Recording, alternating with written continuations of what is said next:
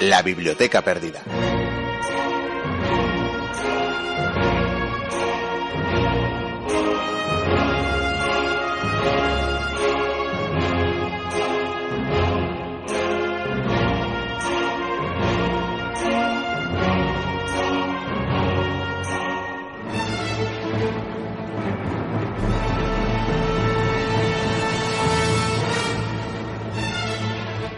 Decía Eduardo Galeano que la historia es un profeta con la mirada vuelta hacia atrás, por lo que fue y contra lo que fue.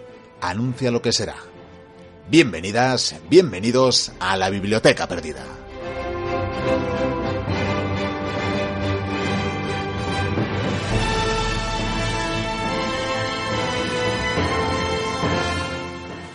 Como ya os anunciábamos al final de la temporada, en estos meses estivales os dejamos eh, una recopilación de algunas de las mejores secciones que os hemos ofrecido durante el último año.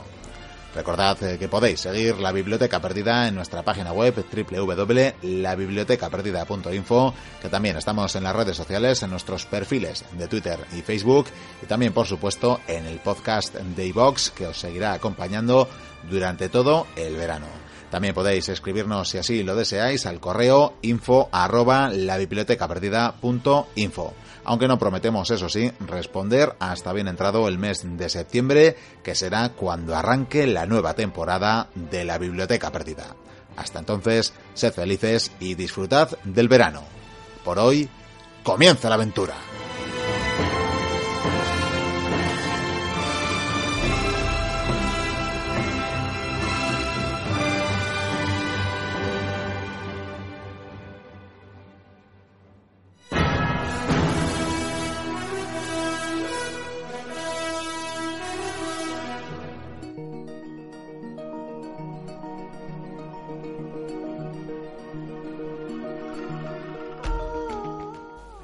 Con esta canción de Ismael Serrano, del cantautor vallecano, llega el tiempo de la tertulia.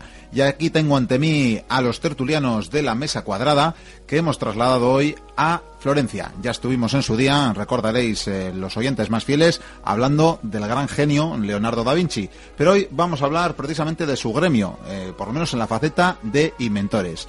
Y es que es de esto, de los que os vamos a hablar hoy. Para eso tengo a Leandro Bello en la mesa, tengo a Vicente Goicuría y tengo a Javier Senderos. Muy buenas noches, caballeros. Voy a empezar saludando a Javi. ¿Qué tal estamos? Pues buenas noches, eh, muy bien, aquí, aquí indagando un poco entre los artilugios y cachivaches de este gran Leonardo. La verdad es que hay cosas impresionantes, no dejo de sorprenderme. Supongo que hoy no estaréis dispuestos a salir volando. ¿Vikendi? No, Javi se cargó la máquina, aunque tenemos que probar el helicóptero. bueno, también podríamos interpretarlo como que la máquina se cargó a Javi, ¿eh? Porque madre mía, qué guantazo me di. Sí, sí. El que paga el seguro médico soy yo, así que, en fin, eh, casi, casi sufro más que tú. Leandro, ¿qué tal estamos? ¿Qué tal? Bien, aquí buscando alguna botella de vino que encaje en, el sacacorcho gigante ese, que anda dando vueltas por ahí. Sí, sí. A ver si, bueno, seguro animamos un poco la velada. Seguro que para algo sirve, ¿eh? Y bueno, para eso igual la botella tendríamos que haberla traído de, de Bilbao, ¿no? Pero bueno no pasa nada. Pues os decía y os adelantaba que vamos a hablar de inventores, de grandes eh, genios y, de grandes mentes que bueno, que han tenido a bien dar, eh, dar como legado a la humanidad productos variopintos. Y qué mejor que hacerlo desde este día. Quizás tendríamos que haber trasladado este, esta tertulia al 9 de noviembre, que es el Día Internacional del Inventor. Bueno, menos para, para aquí el amigo Leandro, ya que si mal no tengo entendido, me puede corregir, en Argentina se celebra el 29 de septiembre, y precisamente recordando a Ladislao José Viró, que fue el inventor del bolígrafo. Sí, o de la virome, como se dice por mis pagos. Bueno, pues eh, para que os podáis acostar sabiendo algo más, eh, algo, algo tenéis en la introducción. Javi, empieza tú contándonos a qué inventor nos traes.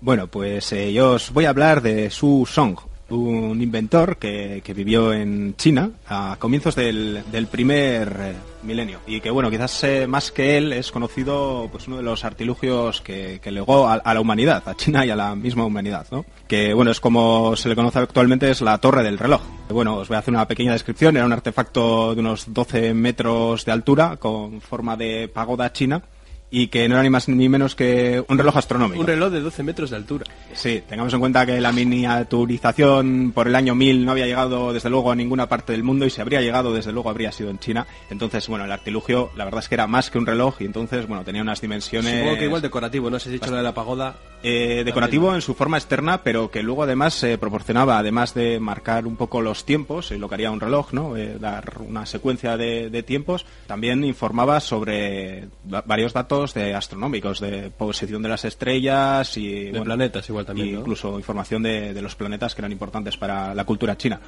Y bueno, la verdad es que el artilugio se edificó hacia el 1088 o probablemente se, se acabaría un poco más tarde en la capital de, de la dinastía Song, en Kaifeng. Si queréis, eh, comienzo un poco a contaros un poco la vida de este hombre y también pues la época, ¿no? Para poner un poquito en antecedentes a la gente y lo que supondría inventar en el año 1000 un artilugio de estas características cuando en Occidente, desde luego, no se desarrolló hasta mucho después. Una pregunta, ¿se considera el primero? No, no, porque de hecho él, incluso él mismo reconoce en sus escritos que muchas de las cosas, o bueno, de la, la idea en general del, del producto o de ese reloj no sería suya, sino que sería propia de anteriores inventores o, bueno, pensadores y sabios de, de la propia cultura china, pero él sí que la dota de artilugios... eh, O sea, lo perfecciona igual, lo ¿no? perfecciona, lo- es, sí que le da características que hasta ese momento no tienen, ¿no? Es, es un poco... Actualizar. se sí, lo actualiza, pero incluso ya se entiende un poco desde la historiografía como eh, la cumbre del conocimiento de mecánica y, y holografía, que sería el estudio de- del tiempo, ¿no? De las maneras de medir el tiempo de los propios chinos. Un poco el, el el máximo exponente, ¿no? De hasta dónde había llegado la sapiencia china, repito, que en el año 1000, cuando aquí todavía ciertas partes de, de Europa, desde luego, estaban años luz de ese, ese desarrollo. Vamos, que en Suiza no, no, ¿verdad? No, en Suiza hasta dos siglos después, de hecho, partes de estos mecanismos no se comenzarían a, a utilizar, creo. Probablemente ni imaginar. Ni, ni a imaginar, es muy Bueno, probable. procede y de paso aprovecho para pedirte que repitas el nombre porque no- se nos hace ajeno, cuando menos. Probablemente ni se pronuncia así, pero desconozco la pronunciación china y ya sabemos además que hay diferentes dialectos y también depende de la etnia de la que proveniese, pues seguramente en la mayoría de tratados lo recogen como Su Song. Su Song. De acuerdo, pues explícanos un poquito de su vida. Bueno, pues este hombre fue un estudioso incansable. Eh, desde luego, casi podríamos hablar de un hombre renacentista para la europea y, y sobre todo apasionado por los conocimientos más que por las artes, aunque también se interesó, se interesó por las artes, pero no poder desarrollarlas. Le interesaban más ciertos conocimientos, ¿no? Pues eh, nos dejó escritos de botánica, de zoología, de mineralogía, de astronomía, cartografía, de mecánica, de poesía, de ingeniería, de farmacología en China se produce a este tipo, bueno, aparecen este tipo de sabios, ¿no? Interesados por muchas disciplinas y que se van a meter a fuego a investigarlas, ¿no? Eh, cada uno, pues, en lo que más eh, ducho se, se viese. Incluso, bueno, este hombre se dedicó a rescatar, además de ideas y conocimientos de sabios anteriores, eh, piezas de arte de otras dinastías previas. Quiero decir, hizo ciertos trabajos de arqueología. No se sabe muy bien si por eh, interés historiográfico, aunque se presupone que sobre todo era por el prestigio que podía dar tener esas piezas, ¿no? También estamos hablando un poco de Sí, el tipo la- de pensamiento que había en, en Piezas las otras- cortes y Piezas de otras dinastías. Muchas dinastías lo que hacían era borrar lo que había en la anterior y sus conocimientos. Claro, eh, serían también una especie de, de tabú, ¿no? En cierto modo, aunque sí que es verdad que hay una recopilación del conocimiento chino, ¿no? A partir de... De hecho, hubo un reloj en la antigüedad que lo hicieron de agua, si no me equivoco, fue una maravilla. Y el nuevo emperador de China lo, lo destruyó. Eh, Además le dijeron que no lo destruyera, que era una cosa y debía ser también Sí, no, gigantesco. los relojes de agua no, no es un no es algo que invente este hombre, ¿no? Es algo que antes que él han hecho han hecho otros otros sabios y, y se saben que funciona. Pero este lo que hace es eh, aglutinar más conocimientos y hacer una máquina, digamos, mucho más perfecta que, la, que las anteriores y sobre todo eh, sincronizada. Como un autómata. Como luego, sí, es, es un autómata movido por agua, básicamente, pero que además de la hora, pues da esa información astronómica que os comentaba. Todo este, todo este interés que muestra desde bien joven este hombre tiene, tiene una explicación, ¿no? porque y en gran medida es el respaldo que la dinastía de los Song pues acaba dando a los estudiosos de, su época ¿no? Eh, y es que existía en la corte un sistema imperial de exámenes por el que se podían presentar diferentes candidatos a los que se les hacía pruebas de conocimientos y el que mejor eh, calificación sacaba o demostraba mayores dotes era el que era elegido para un puesto de funcionario ¿no? Oposiciones. una suerte de oposiciones y en el que bueno el beneficio era digamos mutuo no por un lado el estado conseguía funcionarios eh, muy capacitados para pues para el desarrollo del gobierno, de tareas administrativas, de la guerra, de, de- de la paz, o sea, de la gestión de cultivos, de transporte, bueno, todo ese tipo de funciones que podría tener. Y al mismo tiempo, eh, aquel que conseguía el puesto lo que conseguía era un estatus social, o sea, ascendía, ¿no? Conseguía títulos, conseguía poder, eh, bueno, era ese beneficio mutuo, ¿no? Pero que esto generó que, que se apostase por el conocimiento, ¿no? Porque el gobierno, los dirigentes lo querían y, bueno, y el beneficiario, pues al final también conseguía, digamos, cuando unos estaban apostando por la mano militar y aquí en la península, por ejemplo, en China estaban apostando por el positivamiento del conocimiento, ¿no? La aptitud de las hacia las ciencias. Por lo menos las ciencias que interesaban a ese gobierno, claro. Habría otras cosas que, que no se desarrollarían tanto. El caso es que este hombre se presentó a esos eh, exámenes, aprobó y, bueno, fue avanzando en esa jerarquía estatal del funcionariado y consiguiendo muy diversos títulos, desde gobernador de justicia, llegó a ser embajador eh, de la corte, pero incluso consiguió el título de tutor o ser uno de los tutores del heredero al trono. Quiero decir que llegó a, a perfiles bastante altos y que sí parece que trató de inmiscuirse bastante poco en política, porque tenéis que tener en cuenta también que si había tanto funcionariado es muy probable también que hubiese mucha envidia, mucha competitividad y mucho malmetimiento. Vamos, que la administración sí, pero no en el gobierno. Eh, a eso sí, bueno, le tocó tener eh, mandos de, gobernación eh, en la propia capital donde luego construiría ese artefacto del que os hablaba al principio, pero sí que parece que trató de posicionarse políticamente en casi todos los momentos, ¿no? No quería verse inmiscuido, le interesaba la, la ciencia, aplicar ese conocimiento y tener ese margen, no, no quería más, ¿no? No, no había una ansia de... No aspiraba más. ¿no? No, no había unas aspiraciones eh, políticas o de dominio, ¿no? El suyo era conocimiento. Eso es, quería tener ese estatus para poder dedicarse a lo Para- que más le apasionaba. Entonces, bueno, pues eh, desde ese cargo y esa seguridad que le daba el rango, pues se dedicó a hacer numerosísimos trabajos y os relato algunos de ellos.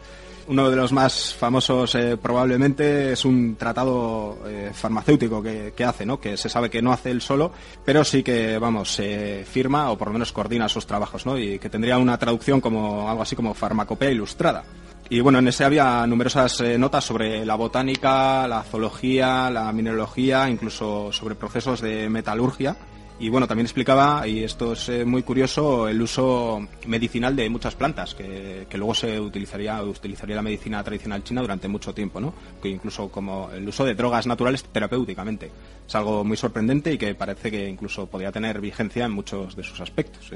Eh, hizo también muchísimos eh, mapas, trabajó mucho la, la cartografía, ¿no? la, geografía de- del mundo que, conocían y la verdad es que debió adquirir conocimientos bastante amplios y detallados porque, bueno, incluso fue capaz de solventar una disputa que los Song, que esa dinastía que a él le gobernaba, tenía la dinastía que estaba en el norte, los eh, Liao, por, por una por una frontera, por la delimitación de una frontera y parece que fue capaz de demostrar que esas tierras eran de su dinastía y cosa que debieron aceptar ambos bandos. Además de ese estudio sobre la morfología, digamos, de la Tierra, también se interesó muy mucho por la, por la astrología y la astronomía, algo también muy característico de esta época. No es que, no es que fuesen características o intereses eh, fuera de lo común, porque era muy habitual, ¿no? De hecho, en este estudio astronómico hubo gente que le superó con creces, como por ejemplo un coetáneo suyo que, bueno, llegó a, a determinar, creo que el uso de la,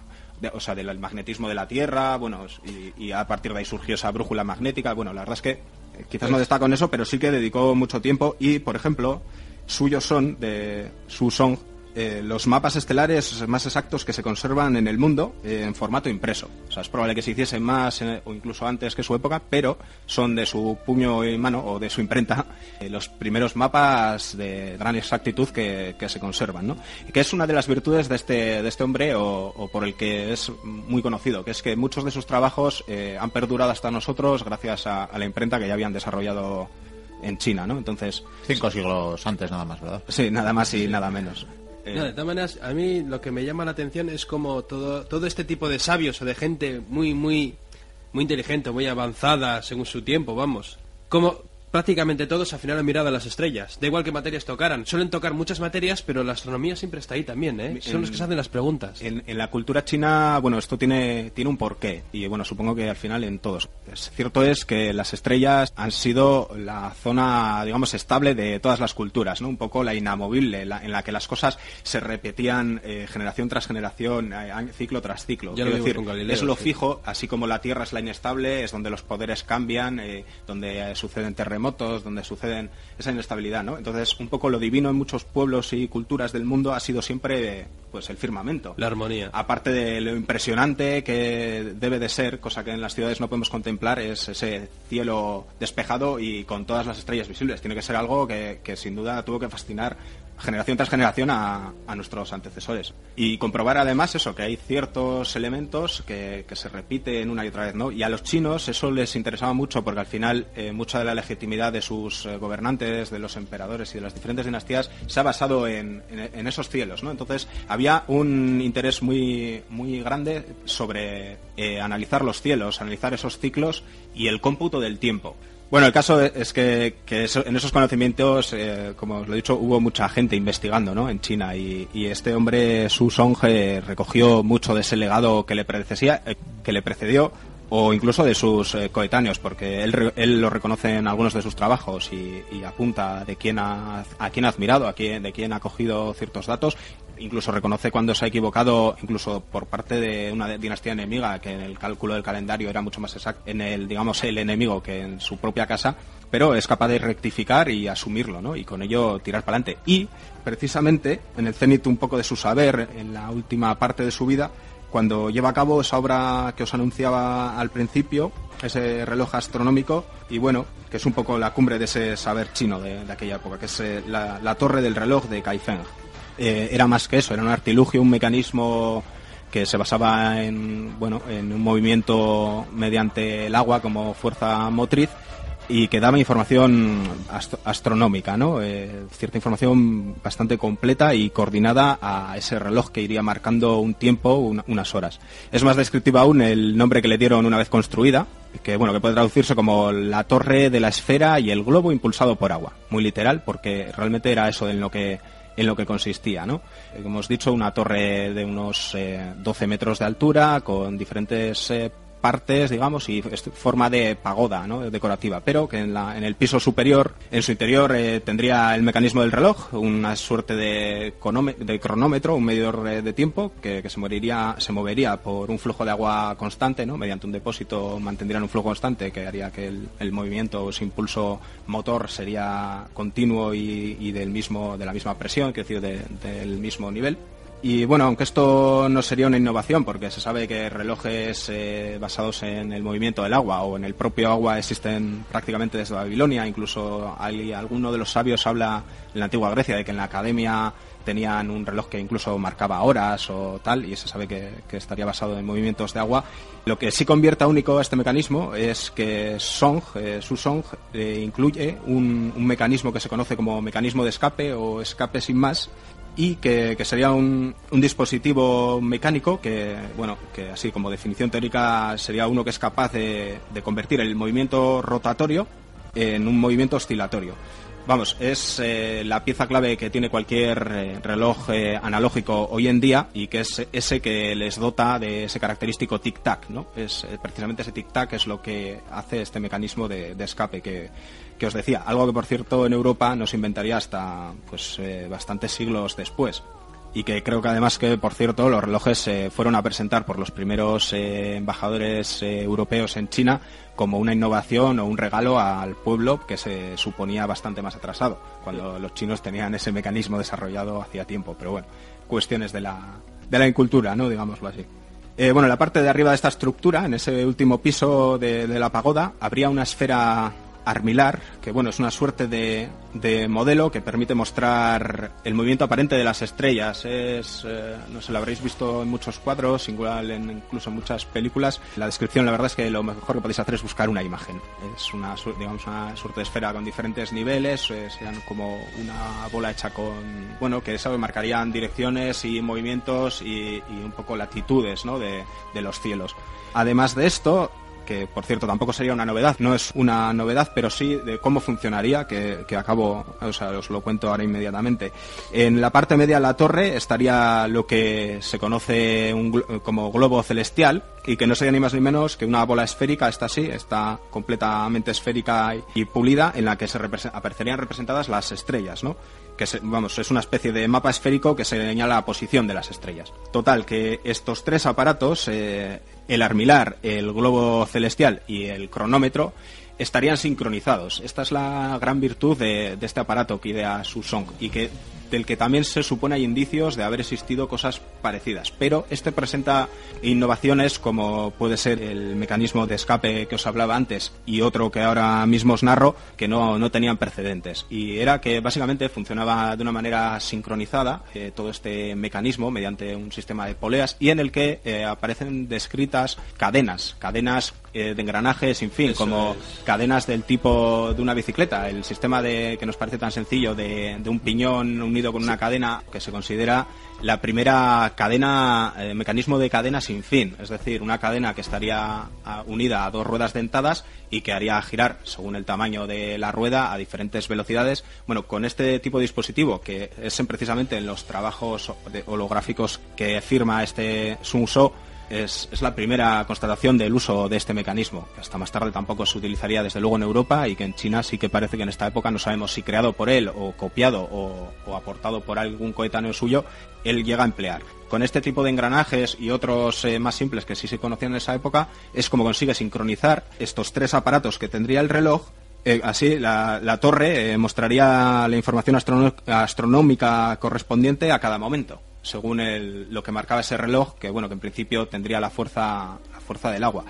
Eh, deciros una cosa para, para terminar y que es que conservamos eh, la información relativa a este reloj con el que se han podido hacer incluso reconstrucciones porque está impresa en esos papeles que, que lo demuestran y que por tanto lo consideran a él como uno de los percursores porque de los demás solo hay referencias escritas, no hay descripciones tan detalladas como las láminas que él presenta porque son dibujos. eh, Pregunta, ¿qué fue del reloj? muy detalladas. Eso con eso iba a cerrar.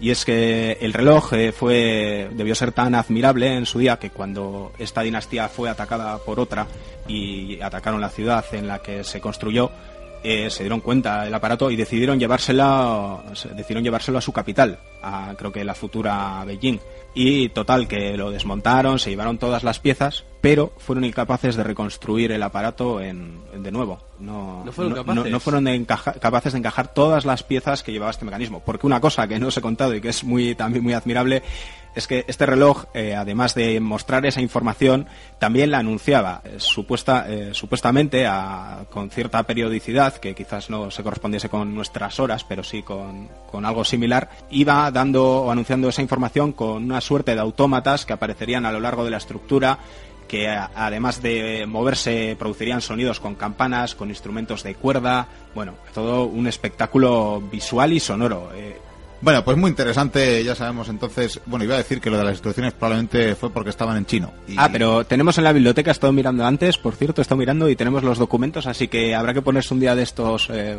un fin de semana, a hacer un buen termo de Ah, lo café montamos, yo y a montarlo. Yo Sí, creo sí, que sí, si sí. hemos capa- sido capaces de montar el Tente y los Playmobil... Y lo de Ikea. Podemos desarmar el ciclomotor de Vikendi y... Sí, eh, ¿Otra vez? Bueno, pues Sí, nos vienen muy bien esas, esas ruedas señores, el tiempo corre, así que vamos con nuestro segundo inventor y creo que nos vamos a Argentina y no solo porque nos hable Leandro. Así es. Eh, bueno, voy a hablar de alguien que está muy relacionado también como el tema que, nos acaba de presentar Javi con la astronomía y más precisamente con la astrología. El personaje en cuestión podría entrar dentro del catálogo de, de lo que denominamos inventores, pero es un poco más y quizás es conocido fundamentalmente por su faceta como pintor. Eh, me refiero a Os- Oscar Agustín Alejandro Schultz Solari, un personaje que nace el 4 de diciembre del 80 de 1887 en San Fernando, provincia de Buenos Aires, y que sería más conocido y trascendería como Schultz Solar, un nombre que crea él a partir de la deformación de sus dos apellidos, ¿no? Te iba a decir que es un pedazo de nombre para ser un artista o lo que sea. Sí, sí, potente. Y bueno, podemos decir que en su libreta de enrolamiento, que este era el, el tipo de documento que tenían los, los hombres, los varones en Argentina hasta hace algunas décadas, en la casilla de oficio u ocupación figuraba como músico y pintor. Podríamos eh, completar esta descripción afirmando que Schultz fue, entre otras cosas, astrólogo, pintor, poeta, músico, inventor, lingüista creador de lenguajes, instrumentos musicales, religiones, juegos y sistemas métricos, entre otras cosas. Entre otras cosas. Pero ante todo Claro, era... es que no había tanto espacio en la cartilla. ¿no? Así es, pero ante todo, bueno, era un artista y un hombre que dedicaba su vida y su obra eh, y su pensamiento a la estética. Y toda su creación, incluso sus invenciones, tenían ese trasfondo estético, ¿no? De hecho, no se lo relaciona directamente, eh, o, o su faceta más famosa no es la de inventor, porque sus invenciones tenían un carácter de, de obra de arte, o lo que hoy en día diríamos de instalación, ¿no? Bueno, de su obra pictórica, por ejemplo, que antes que nada es muy recomendable, insisto en que si entran en internet pueden buscar imágenes de, de su obra y que si alguien va a Buenos Aires existe un museo de Jules Solar, que es muy recomendable visitar. Para que se hagan una idea, si conocen un poco la obra de Kandinsky o Paul Klee, apunta por ese lado. Se puede afirmar que tiene un carácter absolutamente vanguardista, sobre todo para la época, estamos hablando del principio del siglo XX, que roza varias de las escuelas o tendencias de, esa- de la primera mitad de ese siglo, de los famosos sismos, sin entrar de lleno en ninguna, por lo que es difícil catalogarlo de alguna manera. Eh, su trabajo ha sido siempre de constante experimentación, incorporando desde primeros momentos una gran variedad de iconografía en, su obra, de carácter hermético y esotérico, tanto como signos, letras y palabras en neocriollo, que esta es una de sus grandes creaciones o invenciones, ¿no? Un- un- uno de los idiomas que ha inventado. A esto se le suma el rol de Jules de imprimirle al color y a la simplificación de líneas y planos, un carácter con el que propone una nueva forma de abordar la imagen como nueva perspectiva de espacio y profundidad. La, la manera de definirlo es vanguardia, ¿no? Sobre todo para la época. Trataba de innovar igual cogiendo de, de muy diversas fuentes. ¿no? Así es. Sí, sí. porque para hacer esto de un idioma, vamos. Bueno, un, un dato autobiográfico para situarnos un poco en quién era en la vida que tuvo y, y que lo ha influido bastante es luego de un corto paso por la Facultad de Ingeniería en la que estuvo dos años, realiza un viaje por Europa que lo marcará profundamente. Eh, en el mismo conoce a personas y artistas con los que compartirá impresiones y de los que tomará influencia, entre ellos, por ejemplo, Picasso, Paul Klee, Modigliani, en lo artístico, y una persona con la que trabará una relación importante eh, en lo referente a otra de sus grandes pasiones, que es la astrología y el esoterismo, ¿no? Que se trata ni más ni menos que de Alistair Crowley. Se codea con los grandes, Así con los es. famosos de su tiempo. Así es, sí, sí, o sea, ha estado en, su época con la creme de la creme, por decirlo Sí, de alguna manera. Bueno, eh, a su regreso a Buenos Aires también se codeará de alguna manera importante, ¿no? O sea, eh, integrará, se sumará al grupo de artistas intelectuales argentinos que integraban la revista Martín Fierro y conocidos como el grupo de los Martín Fierristas, que era una revista de, vanguardia artística, entre los que se encontraban, por ejemplo, eh, bueno, quizás el más famoso por aquí sea Jorge Luis Borges, Leopoldo Manellal, Macedonio Fernández, gente fundamentalmente de la literatura, pero también de la pintura y de distintas ramas de- del arte, ¿no? Y bueno, o sea, que gente que ha marcado la vanguardia y, y la estética argentina eh, y, y latinoamericana luego a partir de esa época. Vamos, que permanentemente le interesaron las ideas nuevas, ¿no? Sí, Las sí, o sea- Propuestas nuevas. Un personaje que ante todo era eso, era inquietud. Este, bueno, y vamos a hablar un poco de su obra como inventor, que es de lo que de lo que va Toca hoy la, tertulia. Está profundamente ligada a sus inquietudes estéticas, concepto que le era imposible de- deslindar de su cotidianidad, ¿no? O sea, a todo le aplicaba un criterio estético. Sus creaciones más importantes y curiosas, por ejemplo, podríamos dividirlo en distintos ámbitos. En el ámbito musical, que era una de las de los grandes temas y pasiones de Jules, aunque no el, el más conocido o por el que se haya destacado, podemos hablar, por ejemplo, de la modificación de los teclados de un piano, de un armonio y de un dulcitono. La diferencia en- esencial entre el teclado tradicional, diría, y el solariano, es que este abandona la dicotomía entre los sonidos naturales y los alterados, emitidos por las teclas blancas y negras respectivamente, ¿no? Así, al estructurarse sobre la escala hexatónica, se aleja de la diferenciación implícita en la escala diatónica. Va- Eh, vamos, ¿qué que está, creando una escala Eh, eh, nueva. claro, o sea, dentro de la música, además de modificar instrumentos, él lo que hace es inventar nuevas formas de, de escritura de la música. Claro. Era- Alter- eh, alterar las distancias entre los sonidos. Que es Claro, lo que sí, por un ejemplo, el teclado nuevo. este tiene, eh, si uno lo ve, y hay imágenes en internet, que es un piano, yo, yo lo he visto en persona y es, es impresionante, tiene tres líneas de teclas más pequeñas y digamos y estarían divididos en cuartos de tonos, no como no en, en tono y semitono O sea, como el como el teclado, teclado habitual. Un tradicional. piano, pero por ejemplo, pero con mucho más sonidos, ¿no? Claro, te- tiene cuartos de tonos y Sí. est- estas, las teclas están pintadas en colores y agrupadas por colores y tienen una forma de, de agrupar lo- lo- las tonalidades de manera visual directamente en el teclado, ¿no? Y a su vez estas teclas están talladas a manos por él con distintas texturas, lo que de alguna manera permitiría eh, a las personas no videntes tocarlo y encontrarlo con mayor facilidad. Alucinante. Qué bueno. Los tonos. Pues este tema, la verdad que lo podríamos recuperar para música, ¿no, Javi? Pues eh, la verdad que sí, que no contaba yo con este hombre, pero, pero me informaré y, y traeremos algún ejemplo de estos sonidos tan diferentes. Hombre, mi duda es si alguien aprendió a tocarlo. Pues mm, yo creo que solamente él lo ha... Sí, No, de, de hecho está en el museo ahora. Pero no dudéis que alguien habrá tratado de reconstruir o habrá seguido usando, tratado de usar ese, ese instrumento, como tantas veces ha pasado. A principios de 1927, Schultz comienza a trabajar en el campo de la notación musical. Schultz, entre otras cosas, se caracterizaba por, por ser un, un gran impulsor y hay personas que, que le adjudican a él el invento de, del sistema duodecimal, lógicamente no, o sea, Mm. no es así, pero era un gran impulsor de este sistema numérico y sobre él, digamos, pretende reformular la, la notación musical con una clara preocupación por reformar el pentagrama tradicional al que agrega una o más líneas, utilizando los espacios e intercalando líneas internas auxiliares o escribiendo progresiones de acordes sobre los hexagramas, eh, reflexionando acerca de la relación entre las artes y organizándolas en un cuadro sinóptico. O sea, ¿En es- cristiano?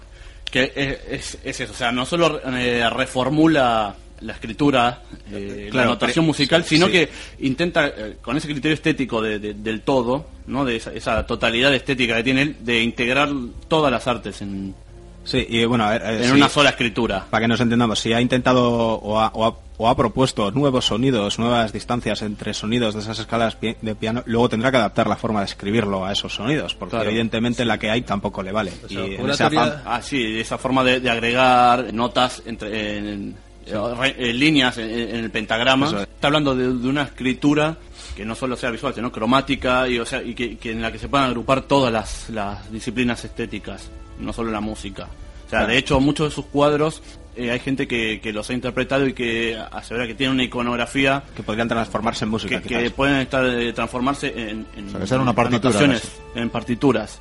Bueno, ¿y qué más nos ofreció este hombre? Bueno, por ejemplo, dentro del campo de la lingüística, eh, como ya habíamos anticipado antes, eh, ha inventado algunas lenguas. Eh, por ejemplo, hay que decir o anticipar que era un conocedor y hablante con mayor o menor fluidez de un gran número de idiomas, entre los cuales se puede contar, además del castellano, el alemán y el italiano, que eran idiomas que por sus padres se hablaban naturalmente en su casa, también el francés, el inglés, el guaraní, el ruso, el sánscrito y algunos más, ¿no? O sea, algunos con, con total fluidez y otros, bueno, que los comprendía un poco, pero Se le perdona. se, se- le han llegado a adjudicar hasta unos 20 idiomas en, en algún grado de conocimiento. Bueno, pero como decíamos, es, es el creador de por lo menos dos lenguas particulares. En primer principio, la panlengua, que según él era el único idioma del mundo que no es practicado por ningún hablante. Tiene esa característica, ¿no? Una lengua de una fuerte inspiración astrológica y cabalística, que tiene mucho que ver con la numerología y esto, y es una construcción idiomática que simplifica los esquemas gramaticales a letras, haciendo que la combinación en monosílabos de estos signos contemplasen todos los conceptos que él consideraba transmisores de verdad. Simplificar una lengua a conceptos, una estructura similar a, a- a la estructura lógica, O sea, las ideas principales para él... en que había un concepto, los conceptos principales estaban denominados con una letra, con una consonante, y se les daba cierto valor o u orientación de, positivo o negativo a, con las vocales. ¿Un isla de Esperanto o algo así? Es que era una lengua artificial y universal como el esperanto, pero no de esa pero manera. no con la concepción Con una de- estructura simplificada, es- monosilábica. y conceptual además Claro, O sea, y con conceptual. conceptos que además se pueden modificar por otros términos de la o sea por otros elementos de la misma lengua no Que- Así es. El paraíso de los raperos. Por ejemplo. ya te digo. Sí.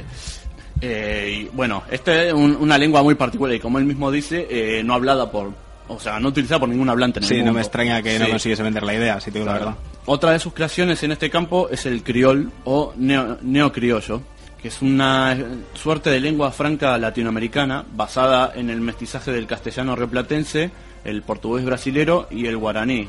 Algo así como lo que se conoce como portuñol, y que se usa de hecho en, en el noreste argentino y en zonas de Brasil. Creo que era un hombre también un tanto politeísta, ¿no? Pues sí, eh, de hecho, eh, está dedicado a, a la, a la astrología, a la astronomía y al estudio de diferentes filosofías y religiones. Y entre sus creaciones eh, se pueden contar 365 religiones que ha inventado una para cada día del año. Ah, Entre- pues- entre una de sus excentricidades, ¿no? Pues está muy bien Está pensado. bien, sí. Sí. Mientras no tengas que tener un templo para cada una. Bueno, y en, otro aspecto de, de- de- de sus inquietudes, podemos hablar de- de- del aspecto dentro de la estética eh, más lúdico. Una de sus invenciones más, más conocidas es el panjogo o panajedrez. Panajedrez en castellano y el panjogo sería en neocriollo, porque de hecho renombraba y escribía todo en, en este idioma que él utilizaba con asiduidad, en el que escribía poesía y relatos cortos y eso. Este panajedrez se trata de un ajedrez de 200 piezas. Hechas de palo de escoba y convertidos en objetos tallados por él a mano, que juegan en un tablero de 12 cuadrados por lado. ¿no? Las piezas responden a, a cuerpos y seres astrológicos para que se aprenda astrología como consecuencia inevitable de la distracción. Las reglas del juego, que permiten entre otras innovaciones la superposición de pieza, hacen que los movimientos del contrario sean prácticamente imprevisibles. Uno puede superponer tres o cuatro piezas en un mismo casillero, entonces claro, para el contrario es difícil saber cuál se, se movería en la próxima jugada. de Es cuatro, como un ajedrez sí. a varios niveles. Claro, sí. A estas cualidades el panajedrez agrega las de ejercer una múltiple función didáctica, que comienza por la elección de democracia que da reyes y peones en condiciones de igualdad total y continua con aplicaciones insólitas como son las de servir para la composición de música o de poesía. Co- Como un ejercicio de, de democracia, los reyes y los peones tienen el mismo valor en este juego. Y además, claro, a- al estar eh, el tablero, si alguien busca la imagen eh, en internet, lo va a ver, tiene escrituras, eh, signos y está escrito en, en esta pan lengua. Dentro ¿no? del tablero. Entonces se conforman también frases o, o poesías, o, o sea, se, se puede hablar o comunicarse a través de las jugadas del ajedrez. O sea, este, este hombre tenía fan por juntar todas las artes. Sí, eso es interactividad y, vamos, y multidimensionalidad qui- y demás quiero, tonterías. no quiero saber cómo será el tamaño de- del librito de instrucciones si es que lo redactó en algún momento. Pues, ¿En qué idioma- eh, comentaba, en qué idioma en todos está, los no? comentaba Jorge Luis Borges que era tal su obsesión por la perfección de este juego que vivía modificando las reglas. O sea, cada vez que se encontraban eh, le hablaba de las modificaciones que había hecho sobre las reglas de este juego, ¿no? Ah, entonces era sencillo. El, el tan manido en mi casa jugamos así. Sí, claro. Este, este juego además se completa con una serie de cartas de tarot que habían sido modificadas eh, por él, ¿no? Se había rediseñado el juego de, de cartas de tarot, que es otra de las de los elementos que están en el museo de Sul Solar y que es muy interesante. Un mazo de cartas pintados a mano con acuarelas por él. eh, muy curiosos. Otra de sus propuestas, quizás esta muy curiosa en el ámbito de lo lúdico, es el fútbol multiplicado. Planteaba subdividir el campo de juego en 12 áreas paralelas, parceladas a su vez en sectores numerados. Desplazándose en ellos según reglas precisas, los respectivos equipos contendientes podrían estar en juego simultáneamente con cinco balones. Qué buena ¿no? idea. O sea, o sea, podemos imaginar. ser el portero. Quizás a los americanos no les guste el fútbol tal y como está planteado porque puede llegar a ser aburrido, pero yo creo que si oyen esa idea... Sí, con 12 campos. Estos deberían mantenerse en juego todos los balones a la vez sin llegar a cruzarse ni a mezclarse en una misma zona nunca, ¿no? Serían la regla fundamental o básica. Incluso cabría la posibilidad, como dice él, de introducir algún jugador comodín en cada equipo que, como consecuencia de una acción terminada durante el desarrollo del encuentro, pasara automática y sorpresivamente a jugar al para el otro equipo, ¿no? De golpe. Algo así como, como el árbitro ya. Sí, claro. Este, y además propone, bueno, que podrían jugar en sus camisetas con letras y eso, y o sea, darle, sigue con este criterio estético de formar frases o, o- o- o escrituras durante el partido. impresionante. Sí, sí, sí. Realmente curioso este hombre. No se aburría. No Sí, no, luego- para que o sea, dónde tenía la cabeza eh, este personaje. Y bueno, pues quizás podríamos terminar con una de las más curiosas de sus invenciones o de sus ideas, ¿no? Porque ya, o sea, esto ni siquiera es una invención, que son sus ideas dentro del campo de lo anatómico, que proponía que en el futuro el hombre, por una cuestión de, de evolución, de- debería adaptarse a según el, el cuerpo según las necesidades, ¿no? Y Entonces decía que, por ejemplo, el hombre podría aparecerles apéndices inertes como resortes de acero bajo las plantas de los pies, o receptores de radios con baterías de fuerzas nerviosas incorporados al cráneo y protegidos por pequeños cuernos naturales, en fin. Este ya, ya tiene, tiene un, un criterio muy literario, ¿no? Es un poco Sí, sí, la ficción un poco. Sí, o y- sea, ya está, eh, es parte de su incursión en la literatura esto, y, y porque sí, lógicamente ya no, no tiene forma de, de- de considerarse un invento, pero sí un, Una propuesta, ¿no? De, sí, de una paso propuesta literaria y, y de, y de reformulación también de, de las estructuras de la literatura que había hasta principios del siglo XX, ¿no? Es una visión de su época, O además. sea, hoy en día de, de cosas en la literatura nos parecen normales, pero para alguien que ha mamado la literatura hasta el siglo XIX es eh, un poco revolucionario. Sí, otra forma más de Sí. innovar, ¿no? Una propuesta. que, Bueno, pues yo creo que Leandro ya nos ha dado, bueno, por lo menos pistas y, y ganas de visitar ese museo. Y además la tenemos que despedir porque, cual si fuera la Cenicienta, creo que, que le espera el carruaje. Así, Sí, que, así que, yo igual bueno. invito a probar el girocóptero este que no probamos la otra vez. Pues a ver si, si me sirve para llegar a tiempo a destino. Bueno, pues tenga usted buen viaje. Bien, les haré llegar eh, señales de humo cuando llegue. A Egipto, ¿no? Vas, ¿no? Así es. Joder. Bueno, es lo que tiene, es lo que tiene viajar. Oye, deja, la- deja las reglas del, del ajedrez ese, ¿eh? Sí, Ahora, ahora se las paso. Que se luego, las paso. luego tenemos un ratillo, de y yo, igual, igual echamos una partidita. le daremos una vuelta. Bueno, pues decía que Leandro se nos ha ido y la verdad que mirando el reloj eh, me temo que el tiempo de la tertulia también. Así que Vikendi, que nos iba a hablar de un tercer inventor, de Eratóstenes en su caso, lo tendremos que dejar para la semana que viene o para otro programa. La verdad es que no es mala idea eso de hacer otra, otra serie de inventores preferidos por nosotros. Bueno, pues prometemos traer más inventores y de paso intentar condensar más y mejor la información. Y como hay que despedirse, pues eh, les voy a proponer, caballeros, eh, seguir probando los inventos de Da Vinci, todo sea para engrandecer y glorificar su nombre. Es que hay un montón. Sí, sí. Y bueno, pues eh, no sé si os habéis oído hablar de, de esta especie de, de traje de buzo, ¿eh? de esta escafandra que inventó para poder atacar a los barcos enemigos por, bueno, pues Sí, desde, la- sí, que desde hizo- el casco. Sí, sí. Esta ya costó, le habría gustado, ¿eh? Sí, sí. Oye, vamos, vamos a probarlo al río. Tenemos dos, yo creo que... Sí, tenemos aquí al lado el río Arno, así que os voy a invitar a sumergiros en las aguas y bueno, pues me contáis la experiencia. Venga, vamos allá. Vale, a ver si encontramos Una. pepitas de oro en el fondo. A ver, saltamos. Una, dos y tres. Bueno, pues aquí tengo internándose, como podéis oír ya, las burbujas del agua, tengo internándose a mis tertulianos. La verdad que espero volver a verles porque yo a la apnea no, no creo que se les dé bien y, estoy acordando estas historias que hablaban de que fue un invento fallido. Ya sabéis que Leonardo, pues bueno, tenía sus, eh, sus aquellos y, no, no era tan perfecto como conceptualmente parecía en sus escritos. La verdad que no salen, no dan señales de vida. En fin, en fin, espero que, espero que pase alguna sirena por aquí y, y les dé algún aliento. Os dejamos por ahora.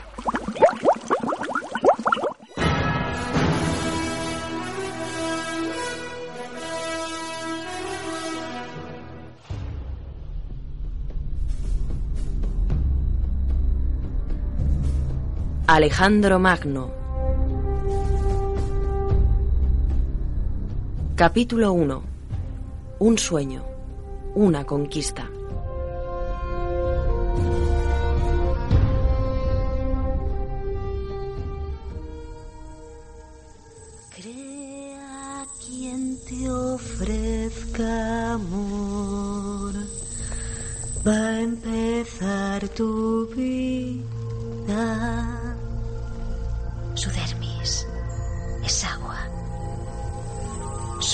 fuego. Es tu aliada. Cógela. Si titubeas, te atacará. Recuérdalo. ¿Mm? Jamás dudes. Sí. Son como las personas.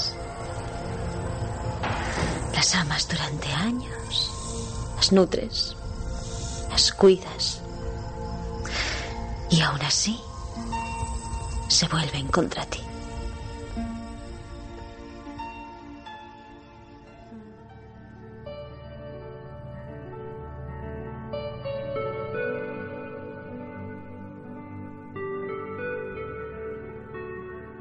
Olimpia disfrutaba de una calurosa tarde en los jardines de palacio cuando algo llamó su atención.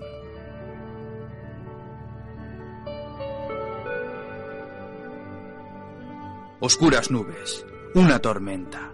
Los relámpagos se acercaban cada vez más. La reina se levantó a duras penas y comenzó a caminar muy despacio. Estaba embarazada. Le quedaban muy pocos días para dar a luz.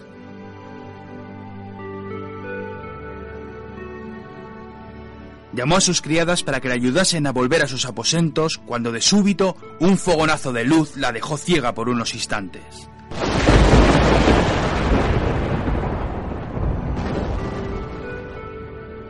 Las criadas la despertaron. Olimpia estaba tumbada en el suelo. ¿Acaso se había desmayado? Sus sirvientas le dijeron que había sido sacudida por un rayo. Olimpia, perpleja, se tocó el vientre con la esperanza de que el niño siguiera con vida. Pudo sentir las patadas. Había sobrevivido a un rayo de los cielos. Aquello no podía ser casualidad. Zeus la había impactado por alguna razón. Días más tarde, mientras rey Filipo II se batía con sus enemigos, Olimpia rompió aguas. Aquel mismo día nació su primer y único hijo. La comadrona la felicitaba. Por fin ha nacido el hijo de Filipo, decía satisfecha. Olimpia, tras coger a su bebé en brazos, le miró fijamente y la dijo, No es hijo de Filipo. Este al que ves aquí, al igual que Hércules, es hijo de Zeus.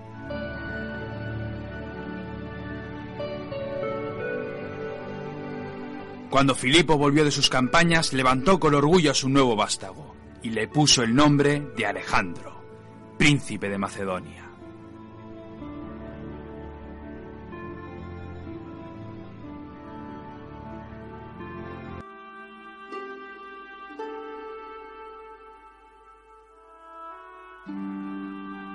Durante su infancia, Alejandro tuvo que convivir con dos personalidades que chocaban sin remedio.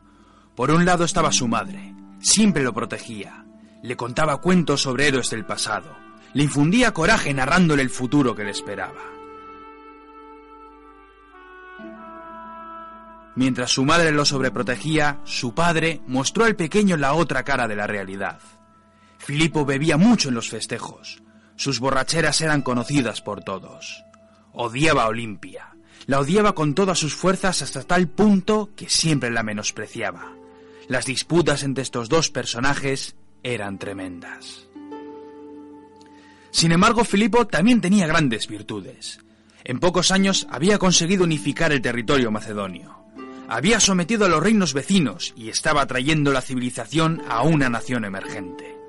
Filósofos, grandes maestros y pensadores, además de arquitectos y escultores, llegaban a Macedonia por petición del rey el Estado florecido aupado por la contundencia de un ejército profesional y permanente.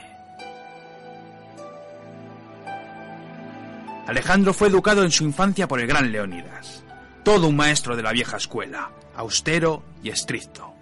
El pequeño príncipe aprendió junto a otros jóvenes de su edad. Era la futura aristocracia macedónica. También aprendió letras de la mano de Lisímaco, un profesor al que llamaba el joven príncipe Aquiles. Alejandro leyó por primera vez la Iliada y quedó entusiasmado. Soñaba con convertirse algún día en un personaje legendario como el héroe Aquiles. Desde entonces siempre llevaría aquel libro consigo.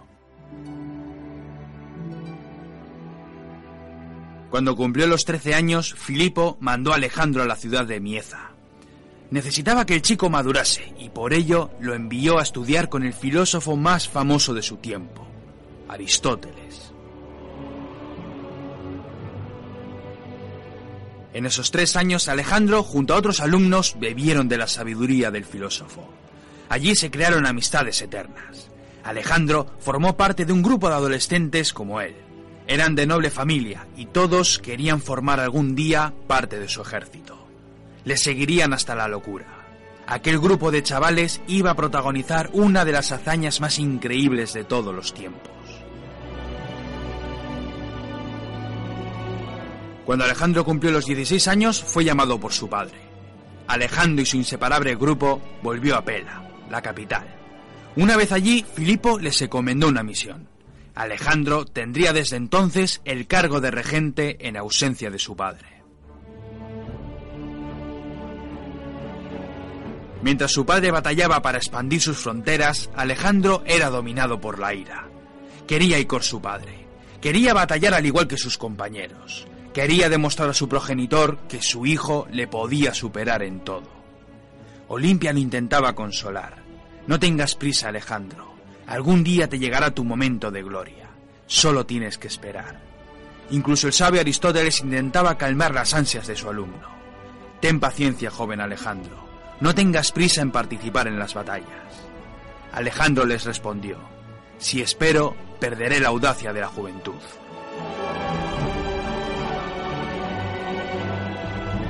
Dos años después recibió una petición de su padre. Filipo iba a combatir frente a varios estados griegos. Los atenienses y los tebanos se habían levantado en armas. Le exigió su presencia. Necesitaba oficiales capaces para dirigir la batalla. Su momento de gloria había llegado.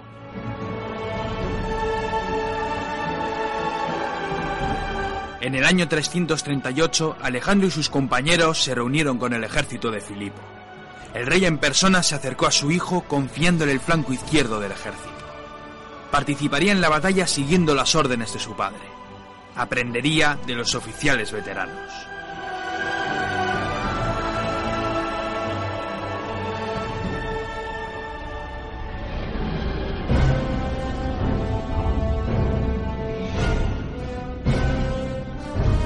Treinta mil macedonios y veinte mil griegos se desplegaron a lo largo de un campo de batalla de casi cuatro kilómetros. El joven general estaba entusiasmado mientras observaba con detenimiento las formaciones griegas. Formaban una falange a la antigua usanza, largas líneas de soldados formando un sólido muro de cuatro o cinco soldados de fondo. Aquellas formaciones estaban en desuso. El ejército macedonio había sufrido muchas modificaciones por parte de su padre y del general Parmenio. En lugar de formar una línea sólida, la infantería macedónica estaba formada por núcleos de combatientes armados con sarisas. Unas lanzas que podrían alcanzar desde los 4 hasta los 6 metros de altura. Aquellos bloques se movían de forma independiente, de manera que les brindaba más movilidad al ejército. Filipo contaba también con 2.000 jinetes. La caballería no era muy eficaz en la Grecia de entonces, pero Filipo sabía que podía sacarle partido a un buen núcleo de caballería. Alejandro aprendería muy bien esta última lección. La caballería se convertiría en la unidad determinante en casi todas sus batallas.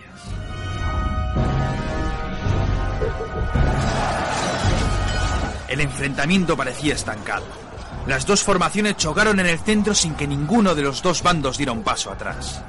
Filipo, confiando en la veteranía de sus hombres, comenzó a retroceder con su flanco derecho. Esperaría que el enemigo estuviera cansado para volver a cometer con fuerza. Alejandro, por su parte, dice la leyenda que dudaba. No tenía órdenes de atacar. Debía mantener a raya al enemigo mientras no recibiera ninguna otra orden. Sin embargo, cegado por el ansia de luchar por primera vez, no esperaría ni un segundo más. Al mando de los Etairoi, su caballería, Alejandro mandó marchar hacia el enemigo. La infantería avanzó a las órdenes de su general hasta impactar contra el enemigo. Alejandro atacó con sus jinetes el flanco enemigo hasta que éste se rompió. Filipo a lo lejos contempló primero con ira y luego con alegría las acciones de su hijo. Sin demora, el rey mandó a sus hombres volver a la batalla. Los griegos fueron embestidos por un muro de sarisas que los iba destrozando por momentos. Muchos estaban exhaustos por la batalla. Pocos minutos después, los dos flancos se rompieron. El centro de la formación griega se derrumbó y los macedonios saltaron con la victoria. Dos mil muertos, además de cuatro mil prisioneros. La victoria fue total.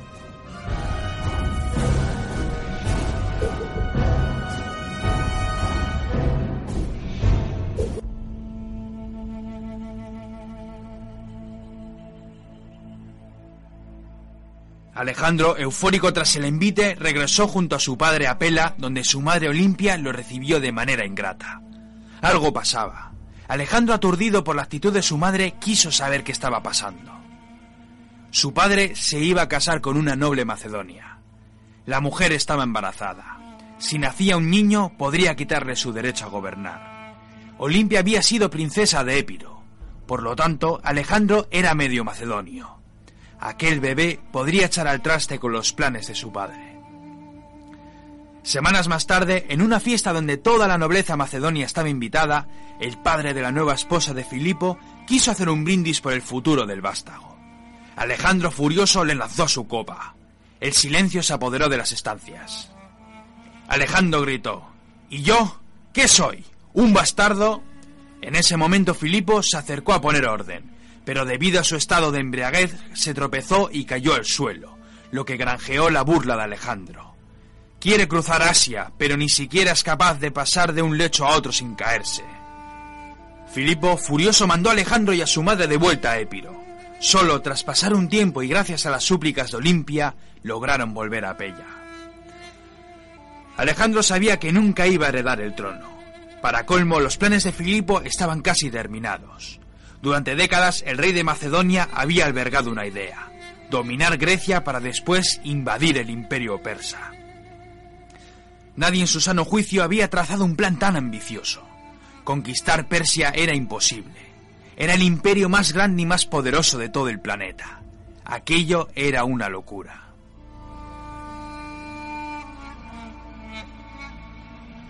Filipo mantuvo a Alejandro como regente. Gobernaría Macedonia en su ausencia. En pocos meses partirían a Persia y Alejandro se quedaría en Pela. Nadie esperaba un desenlace igual.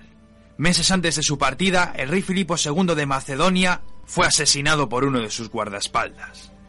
Tras capturar al asesino, Alejandro, movido por la ira o quizás por sus propios intereses, acabó con la vida del asesino de su padre con sus propias manos.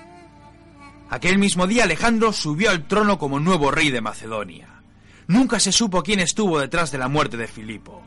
Algunos pensaron que la sombra del imperio persa estaba detrás de todo aquello. Tal vez sobornaron al guardaespaldas con el fin de matar al rey y evitar la invasión. Otros sostuvieron que fue cosa de Olimpia. Su hijo no podía gobernar y no podría asistir a una de las hazañas más increíbles de todos los tiempos. Alejandro también fue objetivo de las habladurías. ¿Quién sino él querría matar a Filipo? Solo él salió beneficiado de su muerte. Sin embargo, Alejandro había matado al asesino de su padre, demostrando a todos que él no estaba dentro de la trama. Una vez coronado rey de Macedonia ya no tenía ninguna traba. Invadiría Persia y conquistaría la ciudad de Babilonia. Los planes trazados por su padre se habían puesto en marcha.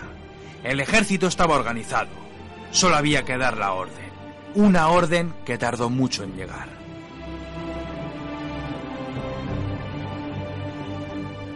Tras la muerte de Filipo, muchos estados se alzaron en armas. Los reinos y ciudades rebeldes se enfrentaron al nuevo soberano de Macedonia. Alejandro, furioso por posponer su aventura, comenzó a batallar por toda Grecia. Luchó contra los tracios y cuando llegaron noticias sobre la muerte de su persona, ciudades como Tebas también se alzaron en armas. Alejandro estaba vivo, pero aquella falsa noticia solo consiguió dificultarle las cosas. Tras pacificar el norte de la península, combatió a los griegos en diferentes enfrentamientos. Arrasó la ciudad de Tebas y más tarde consiguió la completa sumisión del Estado ateniense. Alejandro estaba vivo y su determinación era igual o más contundente que la de su propio padre.